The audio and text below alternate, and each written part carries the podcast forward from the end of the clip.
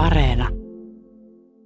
Nyt kun mä mietin jälkikäteen niitä monia valintoja, mitä mä oon tehnyt niin matkan varrella, niin, niin jotenkin nämä yhdistyy jollain tavalla niin mun lapsuuteen. Ja se elämä on ollut hyvin turvatonta ihan pienestä lähtien. Mutta se on myös niin kuin auttanut mua niin kuin oppimaan sellaisia asioita, mä uskon, muuten mä en ehkä olisi oppinut. Tällä viikolla kuudessa kuvassa käymme läpi yrittäjä- ja muutosvalmentaja Rajkumar Sabanadesanin elämää. Ennen kuin sä oot päätynyt työssä neuvomaan muita johtajia, sä oot toiminut itsekin johtotehtävissä. Liottelematta voi kuitenkin sanoa, että se matka siihen työhön, mitä sä tällä hetkellä teet, on ollut tosi pitkä ja monivaiheinen. Joten sen pidemmittä puheitta lähdetään tarkastelemaan viittä kuvaa, jotka olet valinnut elämäsi varrelta. Ensimmäinen sun valitsemista valokuvista on mustavalkoinen ja ajan kellertämä perhepotretti. Kuvassa nelihenkinen perhe on kokoontunut katetun ruokapöydän ympärille. Vanhemmat seisoo tuolla takana ja kaksi arviolta alle 10-vuotiaasta lasta istuu pöydän etureunalla katsekamerassa.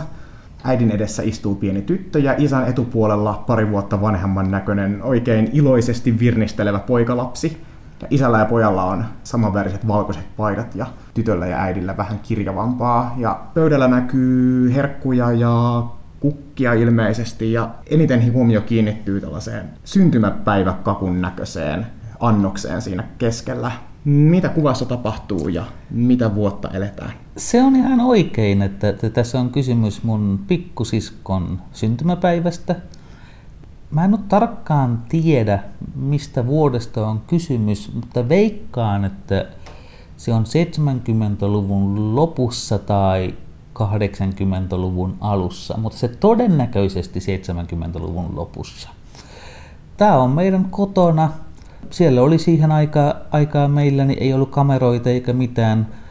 Kun pidettiin syntymäpäiviä juhlia, niin sitten niin vuokrattiin kameramiestä tai palkattiin kameramiestä ja sitten hän tuli jostain, mekin asuttiin siellä niin pienessä, pienessä kylässä, niin sitten tämä kameramies tuli sitten jostain isosta kaupungista ja nappasi, nappasi muutamia kuvia. Ja... Sä olet kotoisin siis Sri Lankasta. Mikä tämän kylän nimi on, mistä Ää, siis, asuu? Ää, mun äidin, tää on tässä, kun nyt puhutaan niin mun äidin kodista, niin semmoinen kylä kuin Muulai. Se on tosi tosi pieni kylä, muutama tuhatta ihmistä vaan siinä asuu. Ja, ja muistaakseni siellä koko kylässä oli yksi auto siihen aikaan ja, ja, ja taitaa olla yksi puhelin, mikä oli siellä niin sen kylän pikkusairaalassa. Meilläkään kotona ei ollut siihen aikaan sähköä eikä, eikä, eikä niin mitään juoksevaa vettä. Lähibussien pysäkillä jouduttiin kävelemään muistaakseni pari kolmekin kilsaa. Ja se oli niin erilaista elämää, hyvin, hyvin, hyvin erilaista elämää muistat sä, että miten te vietitte syntymäpäiviä ton ikäisen? Oliko teillä jotain perinteitä?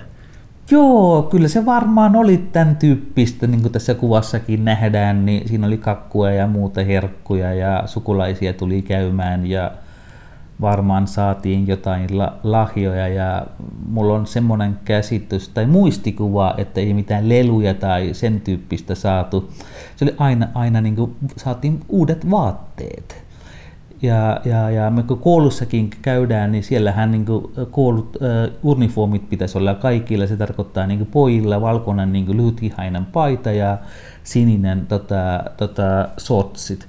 Mutta silloin, siinä päivänä, kun on syntymäpäivä, sä voit mennä ihan niin kuin millä tahansa, sä voit laittaa itselle niin mikä vaatteet tahansa päällä ja, ja, ja sitä kautta niin kuin näyttää, että se on niin erikoinen päivä, päivä sillä lapsella. Että, Juhlia muutenkin pidettiin tosi paljon. Häät on isot juhlat ja siellähän vaikka pikkukylät, niin pidetään häitä, niin siinä oli muutama sata ihmistä ainakin jokaisessa häässä. Ja, ja, ja, ja sitten ne tempelit ja siihen liittyvät juhlat on, siellä on koko ajan erilaisia juhlia, että se niin juhli on, juhlat on osa arkea.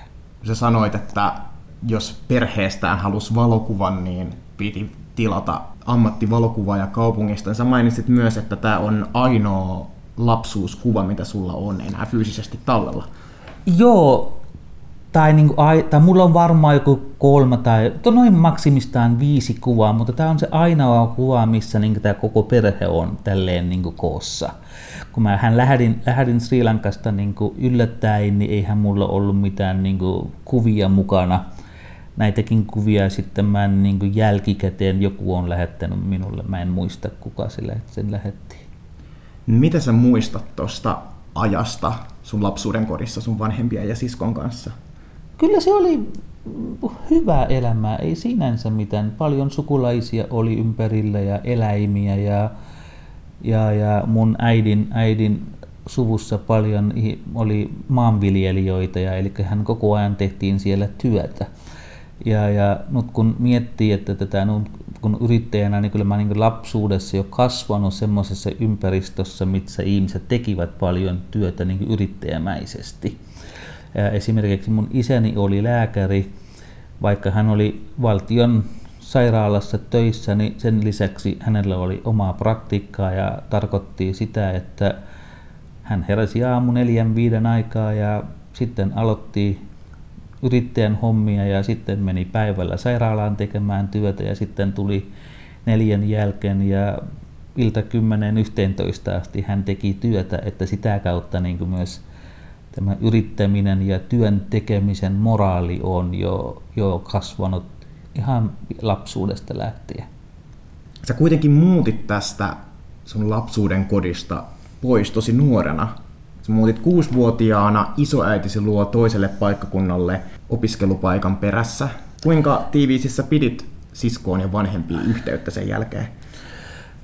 Joo, mun vanhemmat äh, siihen aikaan asuivat tuolla niin Sri Lankan keskiosassa ja, ja sitten äh, mut lähetettiin tuonne pohjois, pohjois tota, Sri Lankaan Jafnaan tota, isoäidin luokse asumaan ja tota, kyllä mä kävin sitten vanhempien luona koululomilla.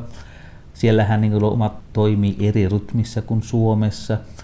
Muistaakseni neljän kuukauden väliin tämmöisen kolmen viikon koululoma. Silloin sitten kävin vanhempien luona ja, ja, ja sisko asui heidän kanssa.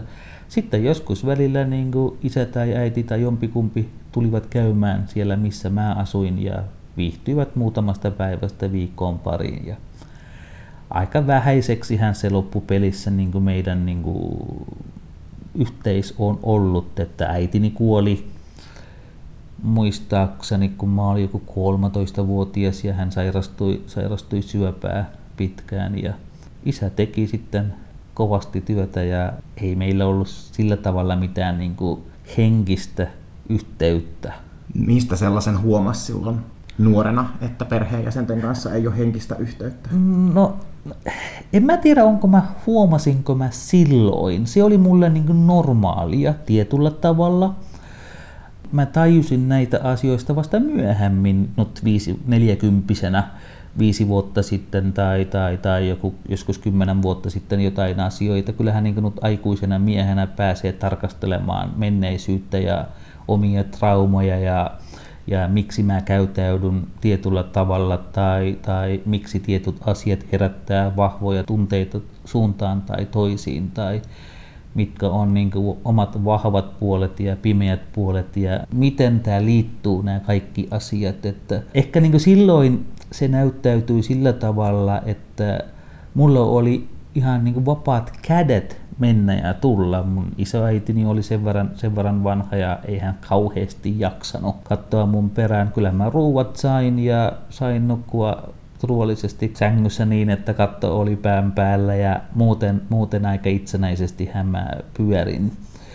Tietyllä tavalla, että kukaan ei ole kasvattanut mua, ei antanut kauheasti sellaisia niin opetusta, vaan että mä oon niin kuin joutunut niin kuin oppimaan asioita niin kuin kantapään kautta ja tekemällä virheitä ja paljonkin virheitä ja, ja asettamalla itseensä niin kuin vaarallisiin tilanteisiin, joskus tietoisesti ja joskus tietämättä. Et myöskään ole enää sun siskon kanssa ainakaan kovin aktiivisesti yhteyksissä. Joo, en mä, en mä ole kovin aktiivisesti kenenkään kanssa yhteyksissä. Ja tietyllä tavalla ollaan niin kasvattu erikseen ja, ja ehkä niin mä niin erinäisistä syistä niin ihan pienestä lähtien ollut tietyllä tavalla oman tien kulkija ja mulla on myös jäänyt semmoinen käsitys, että jos ajatellaan niitä niin sanottuja vanhoja sukulaisia, alkuperäisiä sukulaisia, niin me emme ymmärrä niin toisiamme riittävällä tasolla tai me emme hyväksy toisiamme ja toisen valintojamme riittävällä tavalla, niin, niin sitten mä vaan päättynyt, että se on niin turhaa mun käyttää aikaa ja energiaa. Mä keskityn mun nykyiseen perheeseen ja yritän tehdä, tehdä asioita täällä Suomessa. Siirrytään toiseen kuvaan. Tässä kuvassa sä olet 12-vuotias? Varmaan joo, 12 13-vuotias, joo. Ollaan siis siirretty toiselle paikkakunnalle. Tässä otoksessa olet itse kuvan etualalla ja marssit innostuneen näköisenä kohti kuvan ottajaa. Tässäkin kuvassa valkoinen kauluspaita päällä ja olkalaukku iloisesti heiluen ja sun vasen kätesi on ojentunut eteenpäin sen näköisesti, kun olisit juuri tervehtimässä tätä kuvan ottajaa.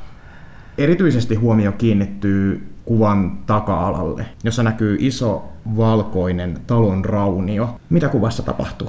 Joo, tää on, nyt kun sä kuvailet, niin mä muistan, että mit, miksi mä oon tolleen. Ja, ja tässä oli semmoinen tilanne, että me käyttiin ottamassa näitä kuvia ja sitten mä olin niin kuin tulossa takaisin, niin, niin, niin se kaveri, luokkakaverini, jonka kädessä oli kamera, niin hän yritti ottaa kameraa ja mä yritän sanoa sille, älä ota, älä ota. niin, sit, niin itse asiassa toi on mun koulu, joka on rakennettu 1916 ja Tämä siinä sitten 87 pommitettiin. Tuossa ihan suoraan mun, mun takana on mun vanha luokkahuone. Mä en tiedä minkä takia me mentiin sinne ottamaan niitä kuvia, mutta jostain kummallisesta syystä. Joo, tää on niin joskus veikkaisin, että 87 lopussa. Eli koulun pommituksesta on tässä kohtaa kulunut vain muutamia kuukausia. Joo, aivan varmasti. Ei voinut, ei voinut olla kuin muutama kuukautta, joo.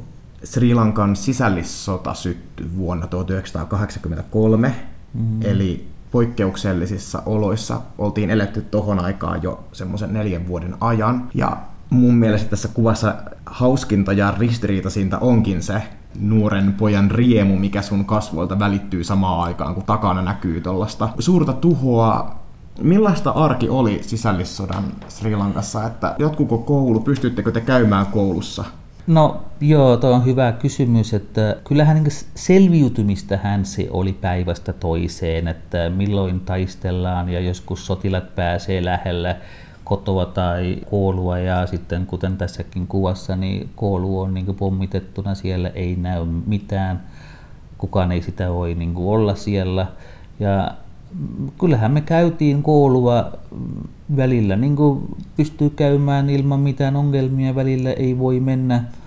Ja välillä montaa viikkoa koulut saa tai voi olla kiinni. Ja kyllähän niin päivittäin niin yritettiin niin selviytyä, että koulumatkalla saatetaan nähdä, että niin ammuttuja, ammuttuja niin siviiliä tai sotilaita tai sen tyyppisiä, että, mutta kai se niin jotenkin rakentaa niin omaa asennetta ja voimavaroja niin, että elämä jatkuu ja semmoinen niin ajatus ja toivo, että, että niin päästään niin ehjänä ulos epämääräisestä väkivaltaympäristöstä. Kyllähän nyt kun miettii taaksepäin näin aikuisena, niin kyllähän niin kuin tietyllä tavalla koko lapsuuteni ollut niin kuin aika turvaton. Missä sä itse olit silloin, kun tämä koulun pommitus tapahtui? En oikeasti muista. Se varmaan oli semmoinen tilanne, että ei voitu vaan käydä koulu. Tai oliko se niin, että niin kuin se loman aikana se pommitettiin? Jos olet tässä kuvassa 13-vuotias, se tarkoittaa, että hyvinkin näihin samoihin aikoihin sun elämässä on tapahtunut iso muutos. Sä kuulut itse Sri Lankan tamilivähemmistöön, Kyllä. joka tohon aikaan oli sisällissodassa maan mm. hallitusta vastaan, mm. ja tulit värmätyksi Tamilien kapinallissotilaaksi mm. 13-vuotiaana. Mitä tapahtui? No mähän olin tämmöinen niin puolisotilas. Tarkoittaa sitä, että ne varsinaiset sotilat asuu sotilasleireillä ja heillä on niin sotilasvaatteet päällä ja, ja käyvät sitten tietyn tyyppisiä niin taisteluja. Niin puolisotilaat tarkoittaa sitä, että me asutaan omassa kodissa, käydään koulua ja osallistutaan syntymäpäiväjuhliin ja temppelissä eri juhliin ja, ja, ja, ja häihin ja niin edelleen, mutta me osallistutaan tarpeen vaatiessa. Tarkoittaa sitä, että joskus taistelukentällä eturintamalla osallistumista ja joskus tiedusteluhommissa olemista ja, ja, ja sitten joskus tämmöisiä hit and run tyyppisiä iskujen suorittamista. Se tarkoittaa lähinnä sitä, että, että meillä saattaa tulla tietoa, että menkää niin kuin tietuun paikkaan ja räjäyttäkää jonkun valvontapisteen tai ampukaa siellä sotilaita tai muuta vastaavaa. Ja sitä kautta niin kuin ylläpidetään tämmöisen niin pelon ilmapiiriä ja, ja sellaista ilmapiiriä, että niin kuin vihollinen näkee, että heitä pystyy niin kuin härnäämään ihan missä vaan ja milloin vaan tyyppisesti. Mutta nyt kun me ollaan niin kuin puolisotilaita, niin heillekin on niin kuin vähän vaikea ottaa kiinni, että kun ei tiedä, ketkä nämä tyypit on, että, että valmistaudutaan hyvin ja joku 20 minuutin tai puolen tunnin kestävä matka johonkin ja nopea isku ja hajannutaan pois, niin sen tyyppisiä tehtäviä. Erikoista, outoa aikaa. Oliko se yleistä ton ikäisille Kyllä se, se oli aika yleistä, joo. Kyllä siinä oli aika monia niin mun ikäisiä kavereita. Että se vähän riippuu siitä, että niin sanotusti millaisesta perheestä nämä nuoret tulee, että mulla tämä oli mahdollista, koska vanhempia ei ollut ympärillä ja isoäiti oli sen verran vanha ja mä sain niin pyöriä ja tehdä ja sekaantua juttuihin niin aika vapaasti. Ja jotkut vanhemmat sitten taas olivat tosi tiukkoja niiden lasten suhteen, että, että kotiin tuloajat ja minä mennään ja kaikki pitäisi niin kuin ilmoittaa, niin sitten semmoiset sitten ei osallistu. Oliko tuo kapinallistoiminta sellaista, mitä sun piti tehdä salaa isoäidiltä? Joo, sehän pitäisi tehdä niin kuin salaa pääsääntöisesti kaikilta. Eihän se, niin kuin, ethän se sun naapuritkaan saa tietää, että sä oot niin kuin tämmöisessä mukana. Niin jotkut voi arvata, mutta, mutta kyllä se niin pääsääntöisesti se on niin salaa toimintaa, että meilläkin oli semmoinen niin 5-7 henken porukka. Miten sun muu perhe suhtautui? Saiko he ikinä tietää tästä noihin aikoihin? Mä, mä niin ajattelin, että kukaan ei tiennyt, tai jos joku tiesi, niin ei ollut ihan varma, kuinka paljon, kuinka paljon tota, mä olin niin tuossa mukana. Mutta niin jälkikäteen niin kuin aikuisena on kuullut, että jo osa sukulaisista ovat väittäneet, että he tiesivät niin kuin koko ajan. Niin se myös minua on vähän niin kuin harmittanut jälkikäteen, että, että jos ihmiset ovat tienneet, että mä olen noissa kuvioissa mukana, niin, niin miksi, miksi kukaan ei viittinyt niin kuin kysyä tai tehdä sillä asialla jotain, koska loppupelissä mä olin kuitenkin vasta 13-vuotias kapinallistoiminta Tamilitiikereissä varmasti määritti sun elämää tosi monen vuoden ajan, mutta kuitenkin vuonna 1994, kun sä oot ollut 19-vuotias, sä päätit, että nyt saa riittää ja päätit lähteä hakemaan turvapaikkaa Kanadasta, jossa sulla asuu sukulaisia. Tapahtuiko siinä vuonna jotain käänteen tekevää, mikä sai tekemään tuollaisen päätöksen? No ei se niinku erityisesti siinä silloin tapahtunut mitään. Tämä niinku, kaikki liittyy kaikkiin ja, ja mä ehtinyt olla jo mukana, mukana niinku noin kolme ja puoli vuotta ja, ja siitä niinku suurimman osan ajan niinku nimenomaan tuosta tiedustelupuolella. Ja, ja totta kai sitten ähm, vähän enemmän ikä tulee ja, ja, ja jos saa, niin saa sanoa, niin vähän niin kuin kokemustakin tulee, niin myös tajuaa, että ei tästä tule mitään, että onko tämä niin sittenkin järkevä toiminta ja, ja, ja, ja ennen kaikkea haluanko mä olla tässä mukana. Ja myös niin tietynlainen pelko, että kuinka paljon susta tiedetään tai seuraako joku sut vai niin tähän liittyy niin monta asiaa sitten, sitten vaan, vaan päädyin, että, että en, en, en halua tuossa nyt enää olla mukana. No se tarkoittaa sitä, että ei ihan noin vaan voi irtisanoutua monestakin syystä. Tietyllä tavalla myös tämmöinen niin kuin, henkinen paine, kun siihen aikana mun hyvät, monet hyvät ystävät ovat kuolleet siellä sodassa ja, ja, ja mm, osa ovat niin vammaantuneet vakavastikin ja niin siinähän semmoinen niin petturimainen olo ja riittämäkarkuri tyyppinen tunne on ja, ja mutta kuitenkin on, sun on tehtävä se ratkaisu, käytettävä sitä kokonaisharkintaa ja mun ratkaisu oli se, että, että lähteä pois. En mä niin kuin kauheasti viittinyt sitä niin kuin neuvotella. Joo, tosiaan oli tarkoitus lähteä, lähteä Kanadaan siitä syystä, että isäni sukulaiset asuu siellä ja Suomen olisi pitänyt olla tämmöinen välilasku niin sanotusti. Niin, niin, mutta 94 huhtikuussa tulin Suomeen ja Turkuun ja aika nopeasti tajusin, että, että en mä halua lähteä pois täältä. Jotenkin tuli semmoinen todella vahva intuitiivinen tunne, että täällä mä pääsen rakentamaan elämäni just sillä tavalla kuin mä haluan. Ja, ja onneksi näin kävi, että, että kyllä mä oon niin kuin tällä hetkellä aika onnellinen, että mä tein sen päätöksen, että jään, jään Suomeen. Mitä veikkaat, että mitä sun elämässä olisi tapahtunut seuraavien vuosien aikana, jos et olisi koskaan päättänytkään lähteä Sri Lankasta?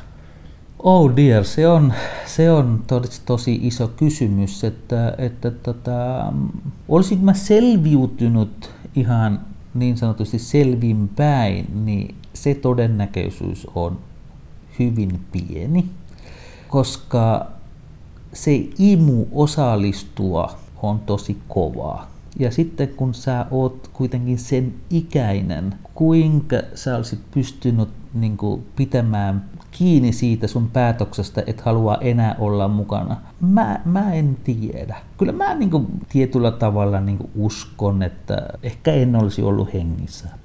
Onko sulla ollut mahdollisuutta keskustella niiden ihmisten kanssa, joiden kanssa olit noissa joukoissa silloin mukana jälkikäteen, vai oletko tavannut heistä ketään enää? Ää, en ole tavannut ketään enää sen jälkeen, mutta kyllä me ollaan niin osan ihmisten kanssa yhteydessä ja, ja, ja ne asuvat eri puolella maailmaa WhatsAppin kautta välillä niin vaihdellaan niin viestiä ja kuvia silleen, että, että ja aikuisia perheellisiä miehiä hekin ovat. Että. Se oli hauska kuulla, että WhatsApp-ryhmä löytyy. WhatsApp-ryhmä löytyy joka asia. Jep. Siitä päästäänkin kolmanteen kuvaan, joka on mm. otettu Suomessa. Joo, tämä on 95. Mä uskon tämän 95. Eli sä oot tässä kuvassa noin 21. Joo. Tässä kuvassa sä istut yksin vähän kolkon näköisessä valkotiiliseinäisessä huoneessa puisen kirjoituspöydän ääressä ja olet kääntynyt katsomaan kameraa kohti. Pöydällä on kirjoituskone, papereita ja kirjoja ja takana ikkunasta sälekkahditen takaa näkyy vähän tuommoinen iltahämärä ja puita ja kerrostalo. Tämä on salamavalokuva, eli täällä huoneessakin on aika hämärää. Missä tämä kuva on tarkalleen otettu? Joo, tämä on niin minun huone Tampereen vastaanottokeskuksessa. Ja silloin mä olin vielä turvapaikan hakijana ja prosessi kesken. Aloittanut opiskelua Tampereen sosiaalialan oppilaitoksessa ja, ja, ja opiskelin lähihoitajaksi. Niin, niin sitten mä ilmeisesti lainannut ton kirjoituskoneen tuolta vastaanottokeskuksen toimistosta ja ilmeisesti olen siinä sitten ollut kirjoittamassa, tekemässä jotain kouluhommia, kotitehtäviä, esseitä kirjoittamassa, en tiedä. No, va, tämä varmaan joku mun kaveri otti silloin sitä kuvaa, että ei sen tarkemmin mä muista.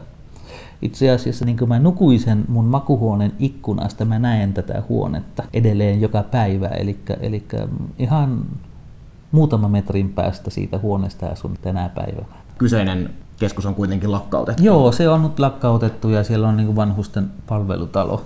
Ja Nukuinen vastaanottokeskus hän itse asiassa mun seinän niin toisella puolella, eli niin tuonne Kaupin, Kaupin sairaalat tiloissa.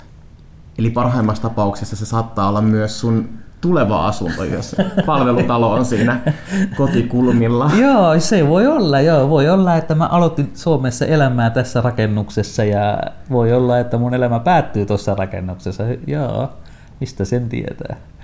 Joo, jos vakavoidutaan ja palataan kuitenkin vielä kuvanottohetkeen, niin mitä tämä 21-vuotias Raj miettii tällä kuvanottohetkellä todennäköisesti? No todennäköisesti mietin, että miten käy elämäni kanssa, että saanko turvapaikkaa tai oleskelulupa Suomessa ja olin opiskelemassa, niin varmaan myös mietin, että milloin mä valmistun ja mitä olisi sitten mahdollinen seuraava liike ja varmaan sen tyyppisiä asioita. Loppujen lopuksi tätä turvapaikkaa sä et ikinä saanut, mutta sosiaalialan opinnot oli tie oleskelulupaan ja sitten sä oot sen jälkeen päätynytkin opiskelee vaikka ja mitä ja tekemään töitä vaikka ja missä, mutta ehkä huomionarvoisinta on se, että vaan muutaman vuoden päästä sä oot työskennellyt vastaanottokeskusten johtajana. Mitä tapahtui? Joo, mullehän kävi niin, että sain tosi montaa kertaa niin sanottua negatiivista päätöstä ulkomaalaisvirastosta ja hallinto-oikeudelta ja sieltä sun täältä. Ja sitten asia vietiin niin kuin korkeahallinto-oikeuteen käsiteltäväksi ja sieltä tuli tämmöinen kolme kaksi päätös, eli kolme oli sitä mieltä, mua pitäisi karkottaa takaisin Sri Lankaan ja kaksi oli sitä mieltä, että pitäisi myöntää turvapaikkaa tai oleskelulupa. Mutta siinä kävi niin, että sitten kun se päätös tuli, niin sitten mä olin opiskelemassa jo toista tutkintoa, eli tällä, tässä vaiheessa mä olin opiskelemassa sairaanhoitajaksi. Sen perusteella sitten hain oleskelulupaa, että opiskelua varten. Se prosessi kanssa kesti jonkun aikaa ja sitten sen jälkeen sain oleskeluluvan. Ja kävin ne opinnot loppuun ja sitten yksi, yksi tota, työntekijä joka oli siellä vastaanottokeskuksessa töissä, joka on hyvä ystävä mulle nykypäivänä, pyysi mut sinne tekemään niin sijaisuuksia. Ne muutama kuukautta mä työskentelin siellä niin yövalvojana ja sitten jonkun ajan päästä ohjaajana ja sitten tota, siinä vaiheessa, kun vastaanottokeskus lakkautettiin, niin mä olin sitten niin johtajan sijaisena ja niin edelleen. Että kyllä se oli mielenkiintoinen kokemus silläkin tavalla, että yhtäkkiä ne ihmiset joiden asiakkaana mä olin, niin, niin musta tuli heidän niin kuin, työkavereita ja sitten loppuvaiheessa heidän esimies, niin se oli hyvin, hyvin mielenkiintoinen kokemus. Voisi ajatella, että vastaanottokeskuksessa asuminen ja oman päätöksen odottaminen on jo valmiiksi ihan käsittämättömän raskasta miten ihmeessä sä päätit, että sä haluat tehdä sitä vapaaehtoisesti työksessä vielä vuosia vuosia sen jälkeen? Kun... Toi on erittäin hyvä kysymys, että nyt kun mä mietin jälkikäteen niitä monia valintoja, mitä mä oon tehnyt niin matkan varrella, niin, jotenkin nämä yhdistyy jollain tavalla niin mun lapsuuteen. Ja se elämä on ollut hyvin turvatonta ihan pienestä lähtien. Mutta se on myös niin kuin auttanut mua niin oppimaan sellaisia asioita, mä uskon, muuten mä en ehkä olisi oppinut. Että yksi asia on se, että pystyy näkemään vaikeassakin tilanteissa positiivista puolta ja jotenkin pystyy katsomaan niin eteenpäin niin voin sanoa, että jopa strategisesti, vaikka me osallistuttiin niin hyvin nuorina erilaiseen niin kuin taisteluun. Ja sun pitäisi sitä suunnitella hyvin tarkkaa. Siinä on sun henkestä kysymys, sun kavereiden henkestä kysymys. Sitten kun oltiin niin kuin tiedustelun puolella, niin kuin sama asia. Kaikki pitäisi miettiä tarkkaan ja kaikki pitäisi suunnitella. Niin sillä tavalla niin kuin kasvaa semmoiseksi niin strategiseksi ajattelijaksi, jos näin voisi sanoa. Niin se silloin se tarkoittaa sitä, että vaikka sulla on vaikeita tunteita ja, ja, ja huonoja kokemuksia ja kipeitä asiaa, niin sä jollain tavalla pystyt siirtämään niitä sivuun ja keskittyä siihen, mihin sun kannattaa keskittyä. Niin, niin tässä tilanteessa kyllähän niin kuin mä halusin keskittyä ja kasvaa niin kuin ammattilaisena ja tämä oli hyvä mahdollisuus mulle. Ja sitten mulle myös sekin oli hyvin tärkeää, että koska mä oon ollut turvapaikanhakijana ja on, prosessi on kestänyt kolme ja puoli vuotta ja se on aika kivulias ja hankala prosessi ja epävarmassa eläminen, niin tämä on myös yksi tapa niin kuin auttaa näitä muita ihmisiä, jotka ovat niin kuin samassa tilanteessa niin, niin, niin mulla se, niin se, se auttamisen motiivi on aina lapsuudesta lähtien on ollut niin tosi tosi semmoinen primäärinen tehtävä. Että ehkä nämä kaikki niin yhdessä tehnyt sen, että, että, että mä halusin tehdä töitä vastaanottokeskuksessa. Millaisia terveisiä sä nyt lähettäisit tämän kuvan aikaiselle kaksikymppiselle itsellesi, jos se olisi mahdollista? Kyllä mä lähettäisin semmoisen terveiset, että kyllä Rait, sä olit oikeassa ja sä teit oikeita valintoja. Tänään kuudessa kuvassa keskustelemme yrittäjä ja muutosvalmentaja Rajkumar Sabanadesanin kanssa. Ja nämä kuvat, joita tarkastelemme, ovat katsottavissa Ylen verkkosivuilla yle.fi kautta kuusi kuvaa. Kun siirrytään neljänteen kuvaan, seuraa ylivoimaisesti pisin aikahyppy, peräti 20-25 vuoden päähän tästä kuvasta, jossa oltiin vastaanottokeskuksessa. Tässä mun silmiin todella koskettavassa mustavalkoisessa otoksessa sä makaat sängyllä valkoisissa lakanoissa ja sun poika nukkuu sun rintakehän päällä. Minkä ikäinen sun lapsi on tässä kuvassa? Varmaan noin kymmenen päivän vanhaa. Ei sen isompaa voi olla se on niin kuin kesäkuussa 2017 otettu kuva.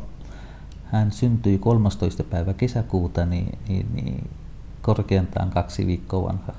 Toi pojan syntymähän niin kuin, ihan, ihan niin kuin valtava juttu, että en, en mä tiedä osaanko mä sitä edes niin kuin kuvailla tai kertoa sanoilla.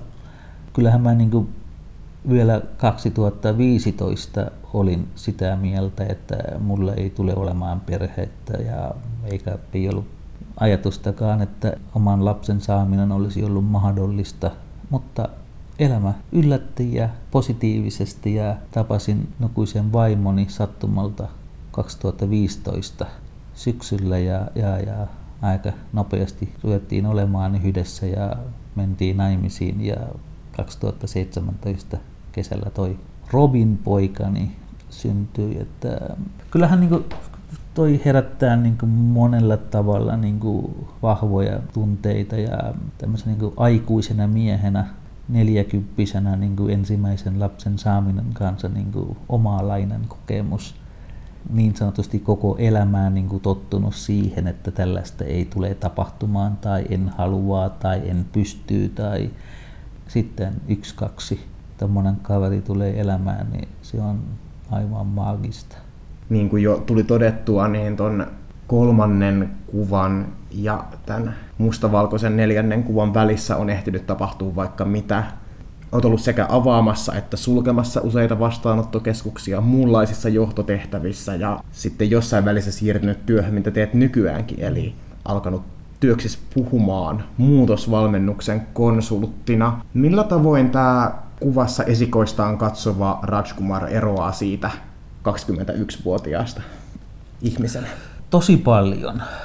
Tässä kuvassa äh, mä oon enemmän äh, lähellä itseäni ja on tajunnut paljon asioita, mitä elämässäni on tapahtunut ja, ja, ja osannut käsitellä jonkun verran niitä, niitä vaikeita asioita, minkä mä ehkä en halunnut käsitellä ja tuossa on mä oon perheellinen ja työkokemukset ja ne kokemukset, mitä niin kuin olen saanut eri ihmisistä ja, ja johtamisesta ja työntekemisestä ja, ja, ja tehnyt työtä lähes kaikkialla Suomessa. En, en, en sanoisi tasapaino, tasapainoiseksi mieheksi, mutta, mutta tasapainoisemmaksi kuin joskus 20 vuotta sitten. Tärkein motivaattori on ollut se, että ihmisten auttaminen. Ja jos multa kysytään, että, että miksi sä herät aamuisin ja menet töihin, niin mulla on yksiselitteinen vastaus, että mä haluan auttaa ihmisiä, mä haluan, että ihmiset onnistuu. Ja tästä muutosvalmennuksesta, niin me puhutaan siinä niin organisaation systeemin muuttamisesta ja yhtä aikaa myös niin ihmisten muuttamisesta tai muuttumisesta.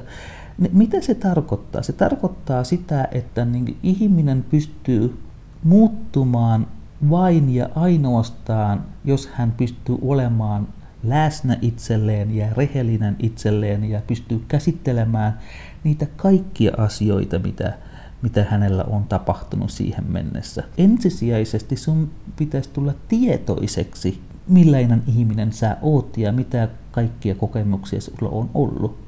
Ja sitten kun hän tullut niin kuin tietoiseksi, se tietoiseksi tuleminen on tosi hankala. Se on niin kuin pitkä prosessi ja elämänmittainen prosessi. Ja sitten kun se, se pikkuhiljaa kun sä tulet tietoiseksi, sitten sun pitäisi käyttää aikaa niin ymmärtää, mitä tämä tarkoitti sinulle. Kun sä ymmärtänyt, niin sitten vasta sen jälkeen sä pystyt hyväksymään.